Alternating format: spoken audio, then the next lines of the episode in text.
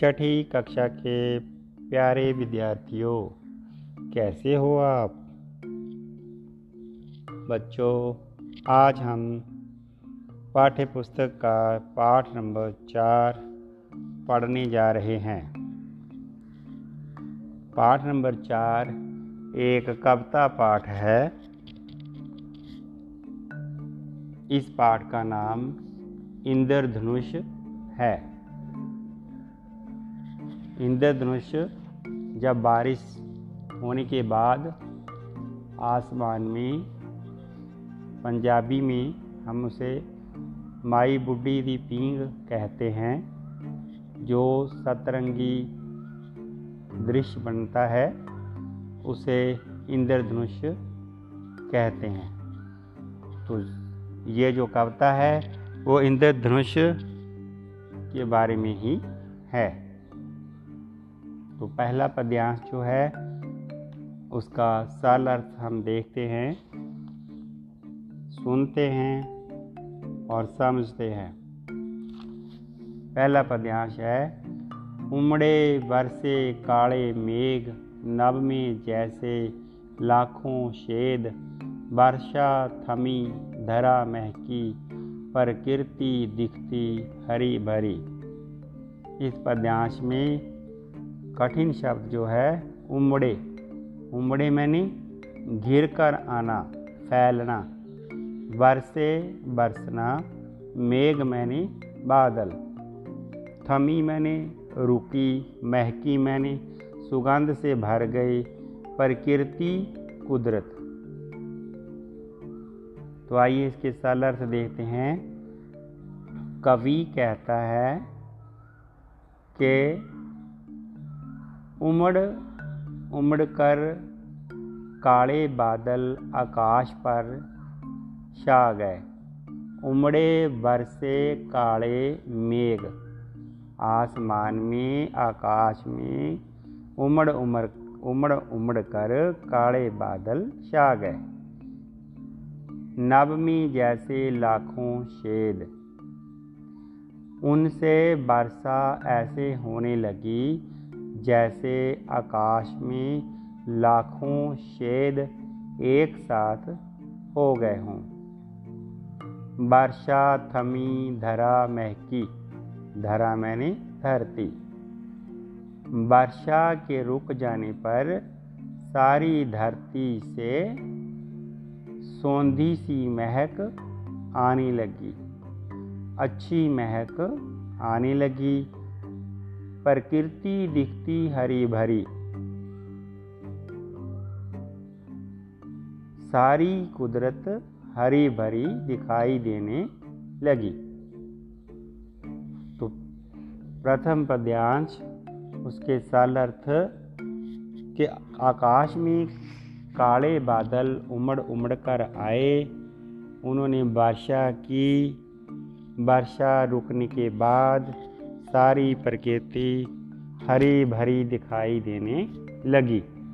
इस पद्यांश का जो विशेष है, खास बात है भाव अर्थ है, वो ये है कि कवि ने वर्षा के बाद धरती की शोभा का वर्णन किया है। दूसरा पद्यांश, सहसा सूरज देव आए, सोने सी किरणें लाए, नभ पर रंगों का मेला अर्धवृत्त जैसा फैला। सहसा मैंने अचानक सूरज देवता, मैंने सूरज, नव मैंने आकाश, अर्ध मैंने आधा, वृत्त मैंने गोला। तो सल अर्थ देखते हैं, वर्षा रुकते ही अचानक आकाश पर सूरज देवता आ गए। सहसा सूरज देव आए और वह अपने साथ सोने जैसी सुनहरे रंग की किरणें लाए। सहसा सूरज देव आए, सोने सी किरणें लाए। चारों तरफ़ आकाश में सुंदर किरणें फैल गई। नभ पर रंगों का मेला अर्धवृत्त जैसा फैला। किरणों के फैलने ही, फैलते ही आकाश में आधे गोल आकार में इंद्रधनुष दिखाई देने लगा और ऐसा लगने लगा कि जैसे आकाश में रंगों का मेला लग गया हो। तो इस पद्यांश का जो भाव अर्थ है, विशेष है, खास बात है, यही है कि बरसात के बाद सूरज निकलते ही इंद्रधनुष की सुंदरता आकाश में बिखर गई। तीसरा पद्यांश है, ये है इंद्रधनुष, प्यारा सतरंगा, न्यारा न्यारा हृदय हार नभ रानी का, मोहित मन हर प्राणी का। इसमें कठिन शब्द है, सतरंगा, सात रंगों वाला, न्यारा, निराला। अद्भुत। हृदय हार, गले का हार, नभ रानी, आकाश की रानी, मोहित आकर्षित। हर प्राणी, हर मैंने, सभी प्राणी मैंने जीव। तो सल अर्थ है, आकाश में सात रंगों से रंगा हुआ, अद्भुत सा दिखाई देने वाला रंग बिरंगा ये इंद्रधनुष है। ये है इंद्रधनुष प्यारा सतरंगा, न्यारा न्यारा। ये इंद्रधनुष इतना सुंदर है कि लगता है, जैसे आकाश की रानी के गले का सुंदर हार हो।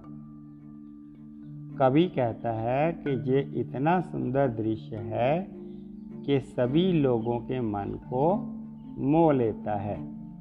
हृदय हार नभ रानी का मोहित मन हर प्राणी का। तो इस पद्यांश का जो भाव अर्थ है, खास बात है, इंद्रधनुष की सुंदरता, मन भावन है। सबको अच्छा लगता है। चौथा पद्यांश, सुंदर ये प्रभु का झूला देख देख कर मन फूला। झूला प्रभु के आँगन में, किरणें झूले सावन में। फूला मैंने, प्रसन्न हुआ, प्रभु मैंने, ईश्वर। तो इसका सल अर्थ है, इंद्रधनुष की सुंदरता को देखकर मन प्रसन्न हो जाता है। सुंदर जय प्रभु का झूला देख देख कर मन फूला। ऐसा लगता है कि जैसे ईश्वर ने इस सुंदर झूले को अपने आँगन में डाल रखा है और सावन के मौसम में सूरज की सुंदर किरणें इस पर झूला झूलती है। तो इस पद्यांश की जो भाव अर्थ है, वो यही है कि इंद्रधनुष तो परमात्मा का झूला प्रतीत होता है। तो आखिरी और पांचवा पद्यांश है, वर्षा ऋतु मुस्कुराती है, सतरंगी हो जाती है आओ हम भी मुस्कुराएँ, रंग खुशी से बिखराएँ। तो सल अर्थ है, इंद्रधनुष को देखकर वर्षा ऋतु भी मानो मुस्कुराने लगती है और उसके रंगों से ये भी सतरंगी हो जाती है। कभी कहता है कि आओ हम भी इंद्रधनुष के समान जीवन में मुस्कुराएँ और खुशियों के रंग बिखराएँ। तो इस पद्यांश का भाव अर्थ खास बात, कवि ने जीवन में मुस्कान बिखेरने का आह्वान किया है। तो ये था बच्चों कविता पाठ, इंद्रधनुष। मुझे पूरी उम्मीद है कि आप सबको पाठ के सरल अर्थ पाठ की समझ अच्छे से हो गई होगी। तो आइए इस पाठ के जो लघु प्रश्न है, लघु मैंने छोटे छोटे प्रश्न हैं, उसको समझते हैं। तो पहला प्रश्न, कविता में बादलों का रंग कैसा बताया गया है?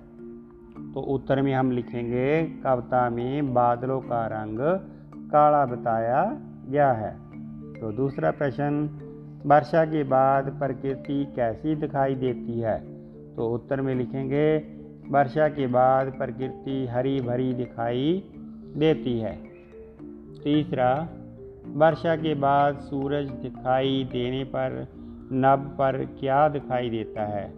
उत्तर में लिखेंगे, वर्षा के बाद सूरज दिखाई देने पर नब पर इंद्रधनुष दिखाई देता है। चौथा प्रश्न इंद्रधनुष का आकार कैसा होता है? तो उत्तर में लिखेंगे इंद्रधनुष का आकार झूले जैसा होता है। पांचवा प्रश्न, कवि ने इंद्रधनुष के लिए अन्य कौन सा शब्द प्रयोग किया है? उत्तर में लिखेंगे कवि ने इंद्रधनुष के लिए सतरंगा शब्द प्रयोग किया है। सतरंगा, इंद्रधनुष